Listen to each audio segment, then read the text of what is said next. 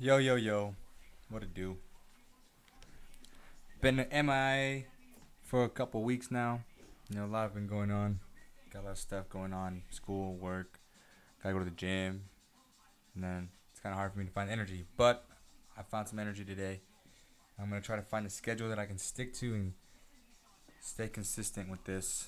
But uh, I'm recovering still from uh, terrible, disappointing heart wrenching. All the words in the book. Super Bowl loss.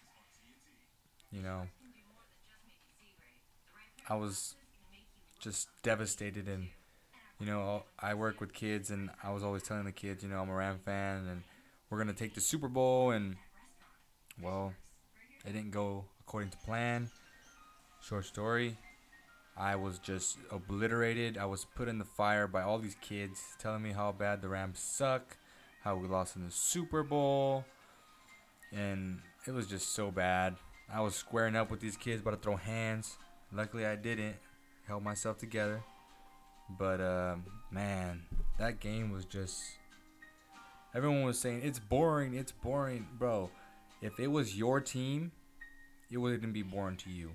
The game was close all game long. It was a defensive game, and we had we had the Patriots. We had them, but Jared Goff and his inexperience, and he looked scared. Sean McVay, he blew the game for us. In my opinion, I love the coach. I love our coach. He's a great coach, but he blew the game. He didn't put Todd Gurley in. Everyone's saying he's hurt. He's hurt, but he was not hurt. There was he kept just because they everyone's like, oh, they're saying they might be lying. They might be lying, bro. If he said he's not hurt, he's not hurt. And if some of the plays that he uh, was in, there was a play, a handoff to the far left, and he ended up making a big collision where one of the Patriots players, I think, broke his wrist, and he took a huge hit. He got up quickly, moved quickly back to the huddle, and I was just like, dude, right there and then, Sean McVay should have seen, you know what, he's he's ready, he he's he can go. And if you would have put Todd Gurley in the game, it's a totally different game. Not even to mention that Jared Goff misses uh, Brandin Cooks on a post route over the middle, and he doesn't even see him, and he sees him late, then tries to get it to him, and by then it's too late. That would have changed the game. But my big thing was Todd Gurley would have been a huge impact on this game if they. There's a stat out there. I think it is uh, if the Rams hand the ball to Todd Gurley more than 20 times, they win every time. He got 10 carries, and they didn't even use him in the pass game in the, in the playoffs at all, really. So man, that game was just so, so heart wrenching, and our defense was just. I was just so proud of our defense and how good we were playing. They stopped the run. They weren't letting Tom Brady get these little dump offs. And if you listen to my podcast a while ago that I did about how the Rams can stop them, stop the Patriots, it was to stop the dumps, stop the run, and get to Brady. The Rams did every single one of those things, but the offense just couldn't. They couldn't come through. And it was just so heartbreaking. Like I always say, I keep saying it. It was heartbreaking. It's because it was, and oh man, I it just it makes me sad. Just to even think about it. I cried that night. I left my I left the confinements of my home. I went outside, laid in the grass, stared into the sky, and I cried. And it was just man, it still hurt. I'm never gonna get over this, but you know they're off. Tom Brady had a terrible game. This defense, like I I, I kept telling people, Tom Brady defense like we had, like what the Rams had. He never faced Ndamukong Suh and Aaron Donald, which Suh is a free agent, and hopefully the Rams can sign him back because they're gonna need him. They just created havoc, and not to mention Dante Fowler was also a huge factor in that game. They just shut down everything at the line of the scrimmage, line, line of scrimmage, and I was talking to my dad uh, during the game. We both were in agreement that if this offense, Rams offense, doesn't help this defense get rest and just the offense can stay on the field and let the defense get its breath, they're going to end up scoring on the Rams, and we're going to end up losing because of it. And that's eventually what happened. It felt like a 12 round bout, and they were going toe to toe, toe to toe into the last like round, and it was just they were just done. They were tired. They were out of wind, and we lost sadly. But there were so many things that we could have done better. Obviously, Jared Goff played terrible. Sean McVay, there's some of the play calls that he was making were pretty terrible. There wasn't many adjustments made. Our offensive line looked like a first year offensive line that was put together during the offseason. There was no protection. It was just no run lanes, no nothing. Um, and one thing that I don't like about our our defense, our offense actually, is that we don't run any toss plays. A lot of the blitzes that were being ran by the Patriots were up the middle, and if you throw some toss plays, that just opens up everything. Pull, pull the guard, and our receivers do a really good job of blocking downfield. That would open up so much things. But again, we lost. We can take the L, and that's it. So, and uh, we'll talk a little bit more what this means for Brady in a little while. Uh, I wanted to get to the trade deadline um, a little bit of Lakers as well. So the trade deadline, a lot of teams picked up some good players. Obviously, everyone knows about Philadelphia and Tobias Harris. Um, that was just a really good, solid pickup. Uh, Tobias Harris is having a really good season so far. I don't know the stats that he's putting up as of right now, but I know that he's having a really good season. Also, Boban, everyone's gonna sleep on him, but he's actually a really good. He's not really good. He's just a solid backup center. Uh, he's just so big. He doesn't have to jump to do anything. He just grab it one hand and just laid up. And that's the big problem that uh, teams have defending Boban. He's just size. That's basically it. Um, so they have there a, a four-headed monster. Um, the Raptors got Marc Gasol, which in my opinion is probably the best trade that was pulled off during the trade deadline, just because they had Valanciunas, who's a good player. Don't get me wrong, but defensively he's not all there like Marc Gasol is. Marc Gasol is a defensive player of the year. I think multiple multiple years. I don't know what years, but I know he was a defensive player of the year. And he can play. He can shoot it from the outside. He can post up. He can do it all. And he's old, but he still gets the job done, and he can continue to do that for maybe a couple years. Um, the Lakers traded Svi, the guy who I really really liked. They traded Zubac, another guy who I really really liked, and we got um, Reggie Bullock and Muscala. Those guys so far haven't made an impact at all. Um, Muscala doesn't rarely play, and to me it's mind-boggling, mind-boggling to why even trade the guy if you're not even going to play the guy. Zubac would have been much better fit to just have him in there and actually build on him and just let him gain some confidence. But we didn't do that, so we traded him away. Also, I wanted to talk about just all the the trade uh, or the the AD trade rumors and what it did to the Lakers. To me, that's that's the business, but like if I'm obviously if I'm like in the Lakers organization, I'm pissed just because of the simple fact that the, the New Orleans had no interest in even trying to make this trade go through. They were literally just doing it to deteriorate the chemistry of the Lakers team, and it did. As of late, the Lakers are playing like boo boo uh, like Dookie, like anything in the books, they're playing like crap, and I think that's because of what was being leaked, and that plays a, a toll on you over a period of time. And now we got the Pacers. I think it was the Pacers uh, audience or the Hawks audience, or fan base that were like saying you're uh, what are they saying?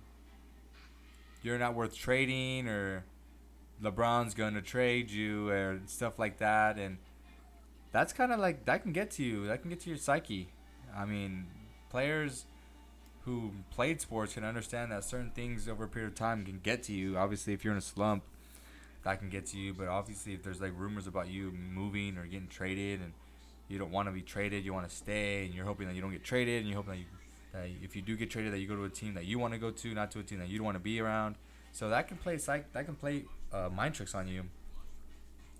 Um, so the trade deadline was it was it was okay. I didn't think it was that great as it has been past couple years, but I think the offseason is going to be a lot more uh, exciting. You know, a lot more uh, free agents. Kevin Durant, I think he's going to go to the Knicks. I would love for him to be a Laker, but I doubt that he will.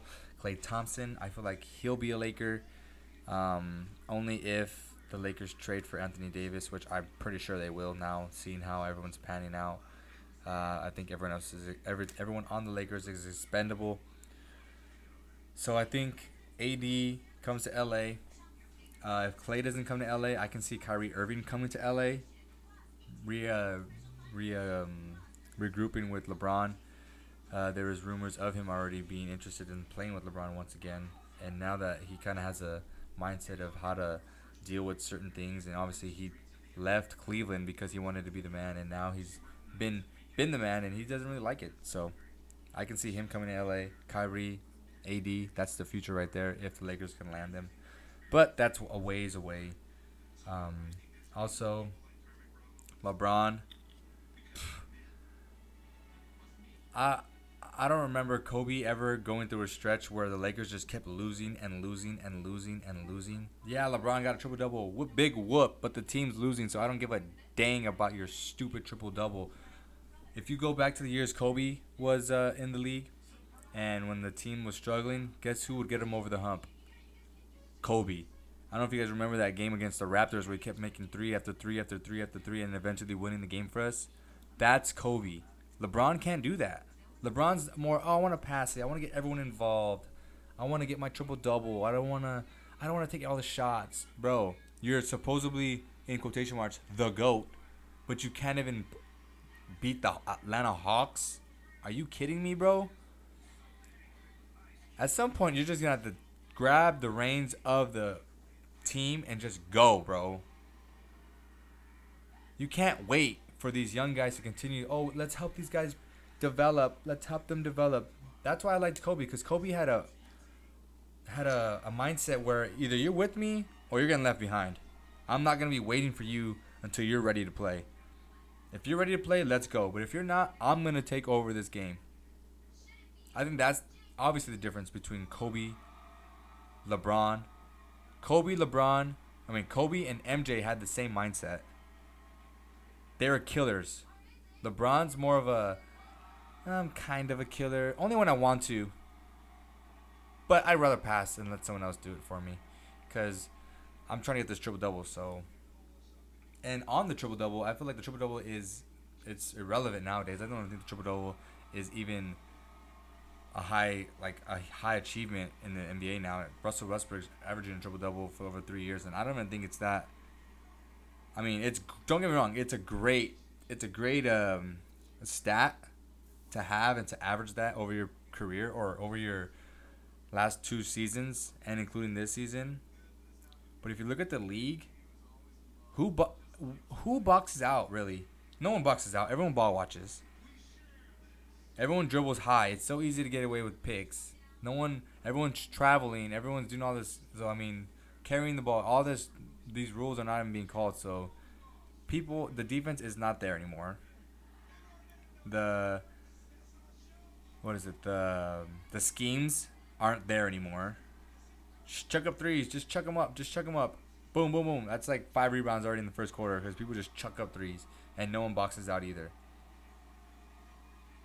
So right there and then it's just like, that's great. I mean, an assist. No one plays defense. So boom, easy. Oh, dish, layup, dish, layup, shot, shot, rebound, rebound. That's easy, bro. No one plays defense. No one boxes out. The league's a scoring league now. It's not a defensive league. And now everyone's protected by the refs, and even the refs still miss calls, and it's kind of pathetic. But I don't think the triple double is very. I don't know. I just don't think that it's a great thing to do, or a great. I mean, it's what I'm trying to say is great, but it's not as great as people think it is. That's what my main point is. So uh, the rest of the season is going to be kind of hard to kind of foresee. Obviously, Golden State's going to the finals. No one's stopping them. I think in the East, I think the best team that has a shot to take down.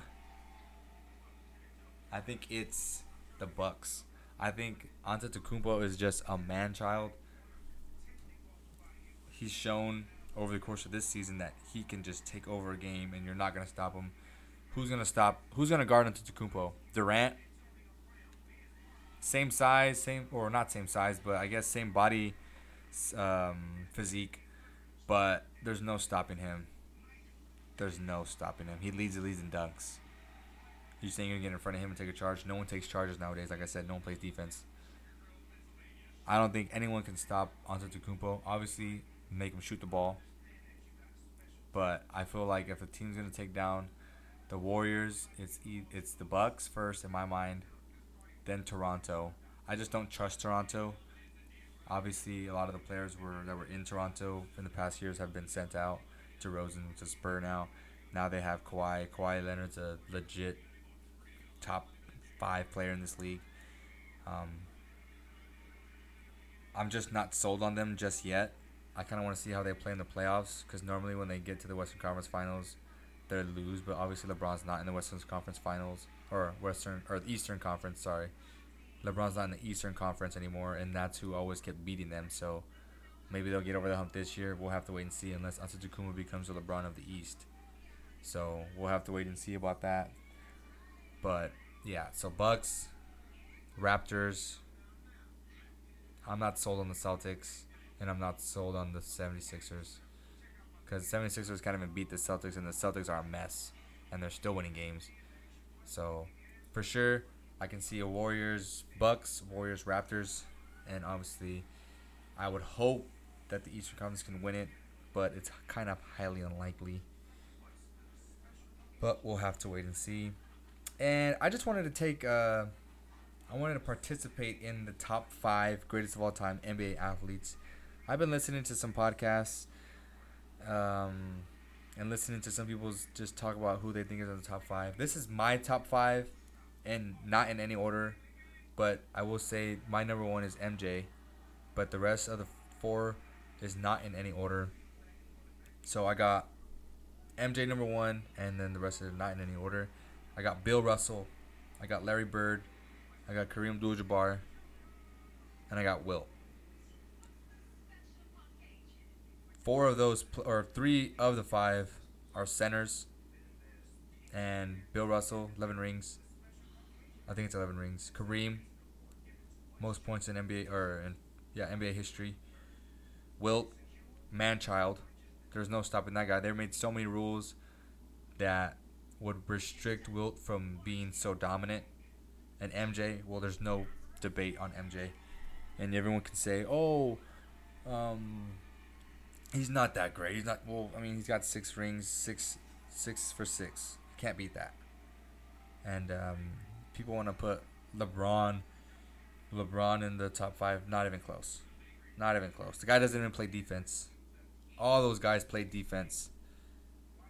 LeBron has, I think, six All Defense of the Year awards. Kobe's got 12. Kobe's for sure, in my opinion, I'm not just being a like the Kobe fan. Kobe's above LeBron in the top in the rankings of best NBA players. And everyone wants to say, "Oh, he had Shaq, bro." If you look at the stats, Shaq and Kobe went were just like complementary to each other. They both put up numbers. They both rebounded. They both played defense. They both passed the ball. If you take Shaq out, out from Kobe, is it a difference? Or if you take Shaq away from Kobe, those three years, are they going to win three back to back?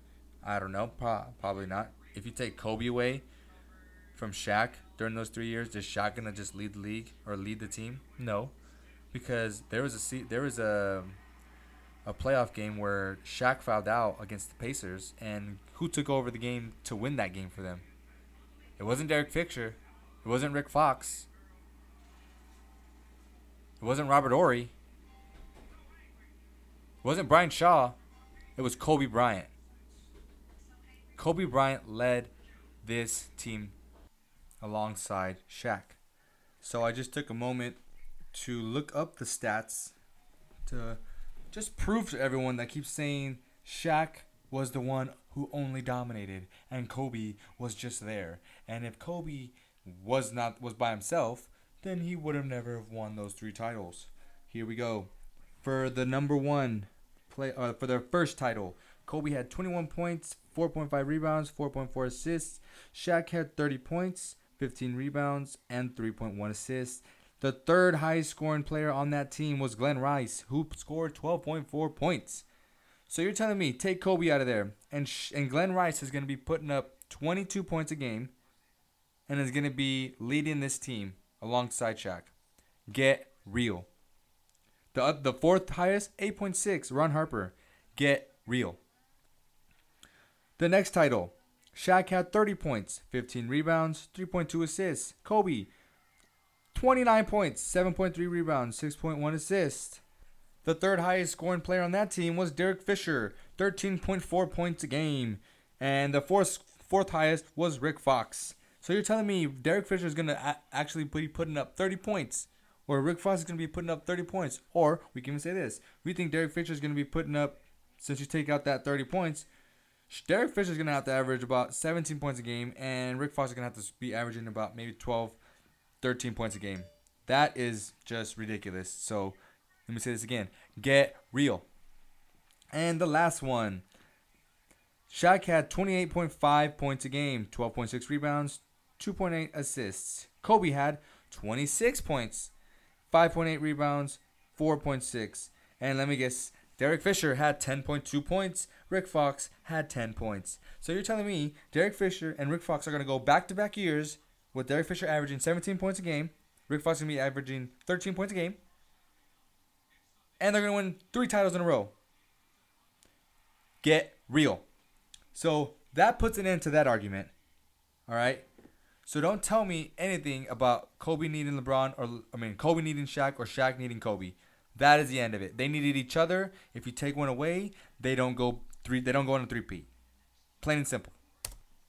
LeBron, on the other hand, left his team to join forces with two of his uh, two players that were in his same class, who were dominant in the years that they played. And if you tell me Chris Bosh is not good, you're trash. You're trash. Okay? If you're telling me Dwyane Wade was not that great, you're trash. Okay? You're trash. Kobe never left, or anybody. I mean, he did the Durant. The Durant did the same thing LeBron did, which is kind of like asterisks behind your name for those titles. LeBron has asterisks over his titles. They still lost to the Mavericks Granted, the Mavericks beat the Lakers in four or five, I think it was. And they couldn't beat the Mavericks, although they were a pretty good, solid team. They had a lot of good players. Dirk, obviously, JJ Barea, uh, Jason Terry, uh, some of the players that I can think of right now. But LeBron, he's always needed superstars to win games. And obviously you can see it now in, in the NBA. He has no other superstar and he's playing like and his teams aren't winning.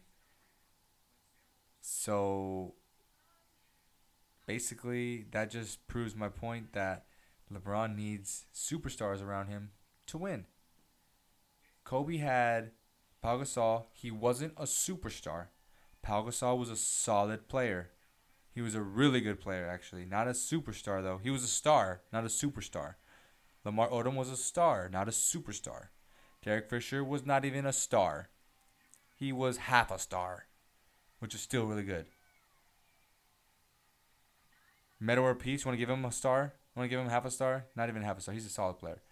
Okay. But LeBron's always needed. He's always needed great players around him. He's always needed shooters around him. Kobe was the shooter. Kobe had Derek Fisher as his number one shooter during the, the two peat years. I'm trying to think of who else was a consistent shooter. You want to give Robert Horry back in the three P era, obviously, yeah. But Derek Fisher was his number one guy for three points, or himself. So, LeBron for sure. He's people are just praising the guy. I just don't think he's that great. There's a lot of things he doesn't do. He doesn't. He doesn't play defense for one thing, and in my opinion, playing defense is a big aspect of the game. And if you take plays off just to pass, and then he takes he doesn't play defense, and on the other end he's still passing the ball, saving energy. You should be able to just take over the game, but I don't want to get into all that. That's just I just gave you a little bit of it, but that's how I feel about that. And I'm a Le- I'm a Laker fan, and I don't. I'll just say now I don't like LeBron. I'll say I don't care, and it's not because that he's not great. I have already acknowledged that he's a great player. He's a Hall of Famer for sure, first ballot. Um, but and you can even say, oh, the teams that he took to the finals and he lost. Yeah, you, you, he still lost in the finals. He he won one in Cleveland. That was a great job, great feat. But he lost to the to the Warriors. Multiple or multiple times. I was so happy when he got swept. So beautiful. Um. He lost to the Mavericks. What is he? Three and like eight. Is it three and eight? Yeah, I think so. Three and eight. So that's just terrible in and of it itself. He's a terrible free throw shooter. First of all, that's or geez, he's just terrible, gross from the free throw line. But again, I don't want to get into that. That's a whole discussion for another topic, or another topic for another. Eh, whatever. I don't know. My main uh, thing that I want to talk about it today was the goat for the NFL, Tom Brady, and the goat for Michael Jordan. Who is the goat in all of sports? This is actually not as hard for me, at least. I believe, and as bad as this is as bad as I don't want to say it, because Tom Brady's beaten my Rams twice in the Super Bowl, but Tom Brady is the goat of all goats. He is the greatest. I wouldn't say I won't say athlete. Greatest player to ever play sports in all of sports. My reasons. For basketball, you can turn the ball over seven times, eight times, and still be down two. If Tom Brady throws two interceptions, that can easily be the ball game. Easily. If you have the ball, if MJ's bringing the ball up, two minutes left in the game, down by three, or even four, and he turns the ball over, they can still get a stop and still be down four. If Tom Brady throws a pick or he fumbles, and there's five minutes on the clock, that clock's going to dwindle down to at least a minute and 30. And when they get the ball back, they're probably going to be out of timeouts and inside their 20. So, and we've even seen it before. Tom Brady, even with the odds against him, he still comes through and pulls his team across the finish line to win the big game. Football and basketball are totally different sports. I understand that. But if you concentrate on turnovers, there's obviously a huge difference between the two.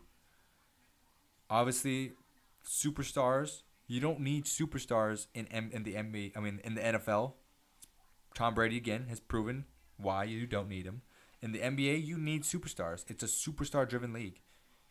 If you don't have two superstars or three superstars, you're to lose you'll make it to the playoffs, you'll make it to the finals, but in the end, the, at the end, you'll meet a team that has better superstars or better players, and they're gonna win that game.